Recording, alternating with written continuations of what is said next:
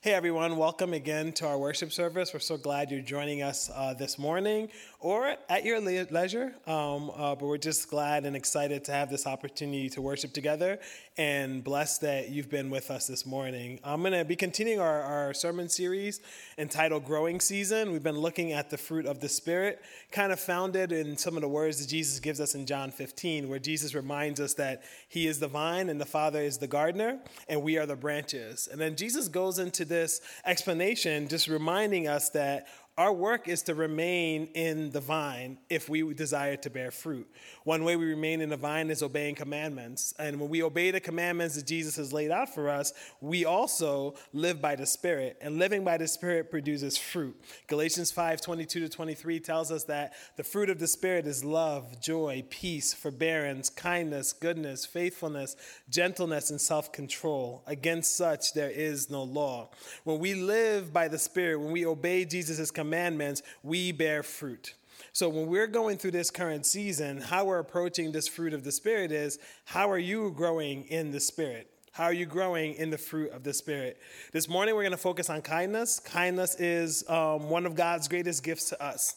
Kindness, for many of us, is how we are introduced to Jesus. In fact, God sending Jesus is one of his greatest kindness to us. That Jesus left heaven is God's kindness to us. That Jesus walked this earth to show us how to live and love to please God is God's kindness to us. That Jesus went to Calvary's tree and died on the cross for us is God's kindness to us. That God raised raised them from the dead is God's kindness to us. That Jesus is now ascended and in heaven, seated at the right hand of Father, is God's kindness to us. That Jesus is preparing heaven for us is God's kindness to us. But kindness also reminds us of God's love and care. In fact, you probably can't see, but I'm wearing my newest um, fashion threads. This is actually an Ascension Day t shirt that someone in the congregation made because I made a, a comment about a month or so ago about how, you know, the church when they set up you know easter and eastertide they purposely set it up as a celebration after the lenten season and they wanted to have it a longer season than the lenten season and ascension day when jesus goes up was a celebration. So someone was kind enough to make me a t-shirt so now i get to celebrate ascension day which is thursday with my new t-shirt that i'm probably going to wear again. Um, but i think also kindness sustains us so it not only reminds us of God's love and care, it sustains us. You know, just last night, uh, I was sitting at the dining room table and I got a, um, a doorbell ring. And so I thought it was just a delivery person dropping off something and running away. And it was one of my neighbors. You know, we did the distancing and, and across the, the, the distance, she told me that her daughter had been watching, you know, our girls um, are six and four. She's been watching them play, and she found um, uh, uh, some seeds for a children's garden. And she, first of all, felt like she's too old to do a children's garden, and she was wondering if our kids wanted the children's garden. So that kindness that my, my, my little neighbor Lucy shared with my daughters was able to sustain me, sustain us. Kindness is, is basically God showing us how He wants us to live and love. D.A. Carson, who is a, a a New Testament scholar, says this, and I, have been thinking about this for the last week or so. Jesus is God's exegesis to us. Exegesis is the Greek word that basically means to make known, to tell, to narrate. Um, and the idea here is that when we look at Jesus, if we want to understand what God looks like, we need to look at Jesus. And the scripture echoes this teaching too. John, who is Jesus' best friend, says, If you've seen Jesus, you've seen the Father because Jesus came to make the Father known. Jesus himself said, To see me is to see my Father because when you see me, you know my Father. The, the, the writer writer of Hebrews puts it like this God first sent the prophets to tell us about him, and God has now chosen to send his son, who is the exact representation of God. And then Paul in Colossians says, The Father was pleased to have the fullness of God dwell in Jesus Christ. So this morning, as we look at kindness, as we think about what is kindness, we're going to look at Jesus, the full representation of God. Jesus is God's kindness personified. Jesus teaches us that kindness is how God loves us and what God calls us to do the same. If you have your Bibles, turn with me to Mark chapter 4. I'll be reading Mark chapter Mark chapter 5, excuse me, Mark chapter 5 verses 25 to 34. Mark 5, 25 to 34. Starting at verse 25. And a woman was there who had been subject to bleeding for 12 years. She had suffered a great deal under the care of many doctors and had spent all she had. Yet instead of getting better, she grew worse. When she heard about Jesus, she came behind him in the crowd and touched his cloak, because she thought, if I just touch his clothes, I will be healed. Immediately, her bleeding stopped, and she felt in her body that she was freed from her suffering. At once, Jesus realized that power had gone out from him. He turned around in the crowd and asked, Who touched my clothes? You see, the people are crowding against you, his disciples answered, and yet you can ask, Who touched me? But Jesus kept looking around to see who had done it. Then the woman, knowing what had happened to her, came and fell at his feet, and trembling with fear, told him the whole truth. He said to her, Daughter, your faith has healed you. Go in peace and be freed from your suffering. Let's pray. Father God, we thank you that Jesus personifies your kindness, that Jesus is your exegesis, Jesus is the explanation, Jesus is you being told to us. So, God, we thank you for this story and many more that reminds us that we serve a good God, a kind God, a loving God. Lord, we pray this morning that we may not only bask in your kindness, but that we may hold on to it and that we may be challenged to go out and be kind and be loving as our God is kind and loving. Jesus, in your name we pray. Amen. So this story is interesting because in, in Mark chapter 5, Jesus showed kindness actually three different times. And our, our story that we're going to look at this morning is actually the middle story. The first one is a, a kind of familiar story. Jesus and his disciples encounter a man who had, had been demon possessed. In fact, he was so strong that nothing can hold them, and, and the demons were inside of him. And, and then what's fascinating about the story is as Jesus is walking up, the demons that are inside the man recognize and they submit to Jesus' authority. And when Jesus says, you know, who are you? They say legion. So it's not just one demon, but it's a legion of them in this man. And Jesus then has the power and the authority to command those demons, and they go into pigs, and the pigs run off the side of the hill. And, and then that man is now in his right mind. And Jesus' kindness is not just to put that man in his right mind, but at the end of the story, the man is healed. He's able to go back into the community, he's able to be accepted into the community, but all he wants to do is follow Jesus. Jesus. And I love that Jesus says, No, your job is to stay here. Your job is to be a witness of what has happened. Your job is to go and tell the people what has happened to you. Jesus gives him kindness to put him in his right mind, and then Jesus gives him kindness to invite him to do God's work. The last story in this chapter is when Jesus heals Jairus' daughter. Jairus is um, an individual who was very, very powerful. He was very, very influential. He was, yes, he was part of the, the, the ruling class in the temple, but Jairus comes to Jesus in submission. So first you see the, the, the demon submitting to Jesus. Now you see a human power submitting to Jesus. And Jairus comes and says, Jesus, my daughter is dying. In fact, she might be dead already. Jesus, I need you to go.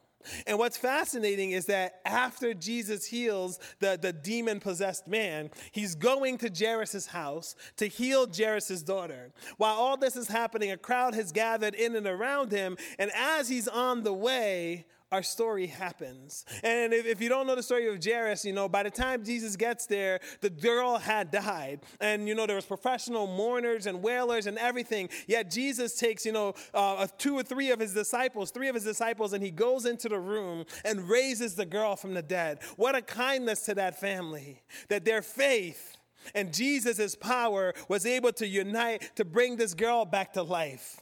But when I think about kindness, the story that always jumped out, even in that chapter, was Jesus healing this sick woman. Jesus had healed the demon possessed man. Jesus had left that area and was going down to, to Jairus' house. He had drew a crowd all around him. He had met Jairus on the way. And this woman was just a face in the crowd. When I was a kid, I used to love getting Sports Illustrated. And in Sports Illustrated, in the, the, the first two or three cha- uh, chapters, the first two or three pages, there was always something called Faces in the Crowd. And they would highlight, you know, amateurs or this is before Google, right? This is before ESPN was online and all that. So I actually loved reading about people and kids my age or people a little bit older from all over the country and, and some cool athletic things they did. So they were just faces in the crowd. But when I was thinking about this woman, I was thinking about all the people who were amazed by Jesus, who were following Jesus, and she was just a face in the crowd. Yet this was a woman with a story. See, for 12 years, she had this bleeding issue. For 12 years, she had gone to doctors and, and all the, the wisdom of her day and still nothing. For 12 years, she had spent everything she had and it only kept getting worse. Now, for us, we're, we're trying to figure out what is this bleeding issue, but what we know for sure was that it was a physical condition that made her feel spent. It was a, a financial condition that spent a lot of her resources, but it was also came with social and religious ostracization because she was unclean. So, because she was unclean, she couldn't worship God in the temple. Because she was unclean, she had to be aware of who was around her and she couldn't touch people. This woman had, you know, in, in that, that, that day and age, um, the average life expectancy for women was like 40 years. So, one of the things I've been thinking about is that, you know, depending on when you consider she an adult at that time, 12 years is the majority of her adult life. For the majority of her adult life, she had had a physical issue that left her a, social pariah and ostracized from even worshiping God. So when she hears about Jesus, she goes to Jesus and then reaches out in faith to Jesus. This unclean woman should not be in a crowd yet her faith in Jesus took her. This unclean woman should not touch anyone because if she touches anyone in that culture, that made them unclean. But her faith takes her to Jesus. And what I love is immediately she goes and she reaches and she grabs maybe the hem of his robe. And immediately the woman feels the power. Immediately she's healed. Immediately she's touched. Immediately she's changed. And I think what I missed for years is immediately she's known. But it also happens to Jesus too, because he's walking through the crowds with his disciples. He's focused on getting to Jairus' house, and that's what they're thinking about. But as soon as she touches him, he feels the power go out of him and into her. Immediately, he's changed from going and, and being focused on getting to Jairus' house to stopping in this crowd and saying, Who touched me? And I love the disciples because they're so real in this moment. They're so human. They're like, uh, um, Jesus, we're in a crowd. Like, tons of people are touching you right now. Like, what do you mean, who touched me? But Jesus knew something happened. And this lady who had been physically um, struggling, who had been socially outcasted, who had been religiously ostracized, she gets called a daughter of the king. Jesus greets her not as the woman who's been suffering from this physical um, um, um, um, problem, not as this woman who's been ostracized, but his first words to her are, Daughter, your faith has made you well. The woman comes before Jesus, bowed, scared, trembling because she knew that she was unclean and she shouldn't be in a crowd. She knew that she was not accepted by, by even her own religious leaders of the day. She knew that by law she shouldn't be there. But the kindness and grace of Jesus heals her, and her faith makes her well by Jesus' power when we're thinking about plants, at least I've been thinking about plants more than ever in this season. We've been sharing just the basics, right? They need water to grow, they need nutrients, fresh air, um, healthy soil, light, temperature, space, time. And just a reminder to us that if we're going to be growing in this season, we need to be fed by God. We need to be breathed on by the Spirit. We need to make sure we're surrounded by a healthy community. We need to make sure that our eyes are on Jesus and that Jesus is shining on us and through us. And we need to give ourselves time and room to grow. But when I was thinking about Jesus' kindness, not just in this story, but in all of Scripture, in all of his story, I realized that the one we serve, the King we serve, is really the kind hearted one. Because Jesus' kindness is what moves him to act to heal the demon possessed man here, to heal the woman who's bleeding, and to heal Jairus' daughter. But Jesus' kindness is also particular. You see, what the demon possessed man needed was very different than what the woman needed, was very different than what Jairus and his family needed. But Jesus' kindness reveals God.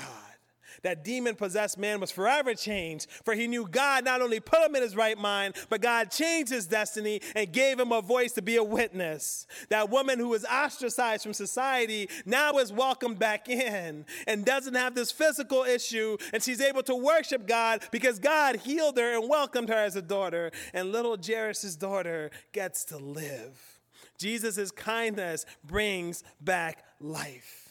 And if Jesus is our kind hearted king, the challenge for us this morning is how can we be the kind hearted ones? You know, my favorite artist is a, a, guy by the name of Ben Harper. If you've been here for a while, you probably know that, right? Um, and Ben Harper uh, released a new song this week. And the song was interesting because the song is uh, Don't Let Me Disappear, right? And, and for some reason, it struck a chord in me, and I was just like, why does that sound familiar? You know, and shout out to ninth grade English, because I remembered that's a line from the book Catcher in the Rye. Most of us suffered through it, but you might have liked it, right? But in Catcher in the Rye, the, the, main, uh, uh, the main character is Holden Caulfield.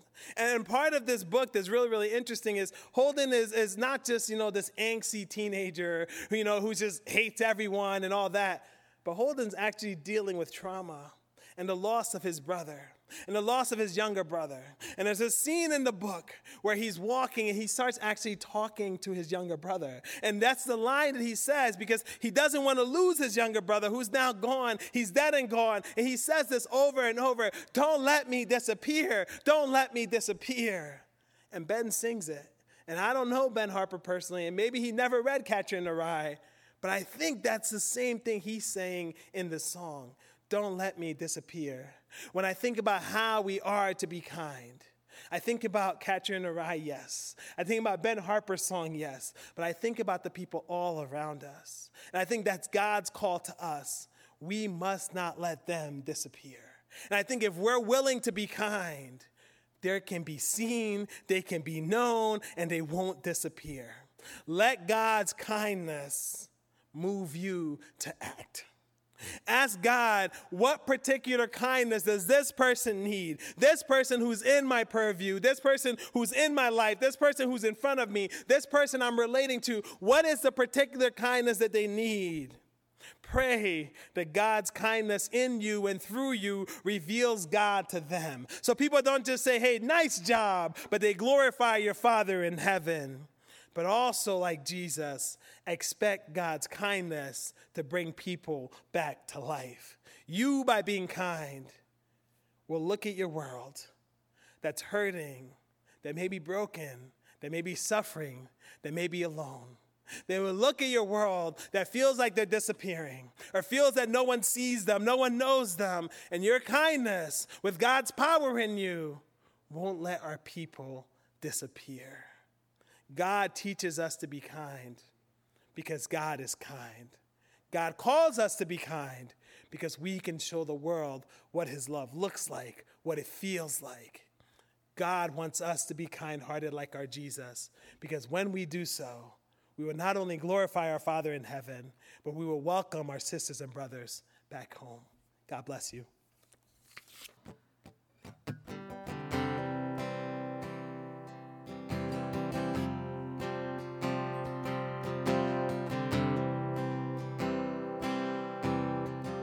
Great the chasm?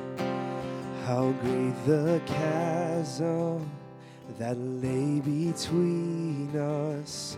How high the mountain I could not climb. In desperation, I turned to heaven and spoke your name into the night.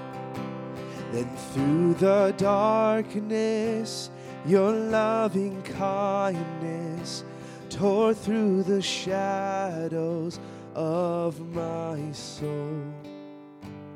The work is finished, the end is written. Jesus Christ, my living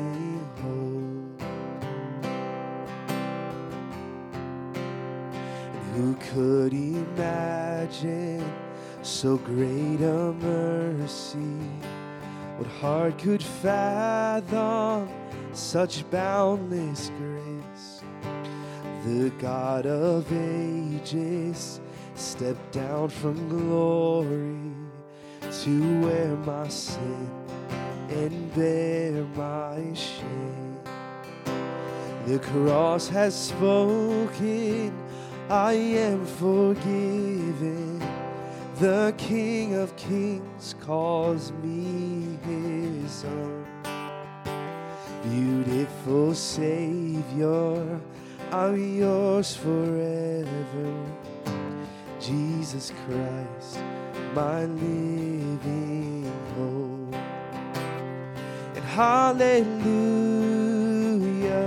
praise the one who set me free. Hallelujah, death has lost its grip on me. You have broken every chain. There's salvation in your name, Jesus Christ, my living hope.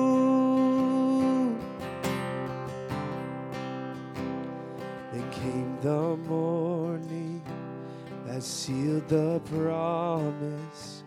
Your buried body began to breathe out of the silence, the roaring lion declared the grave has no claim on me. Then came, then came the morning that sealed the promise.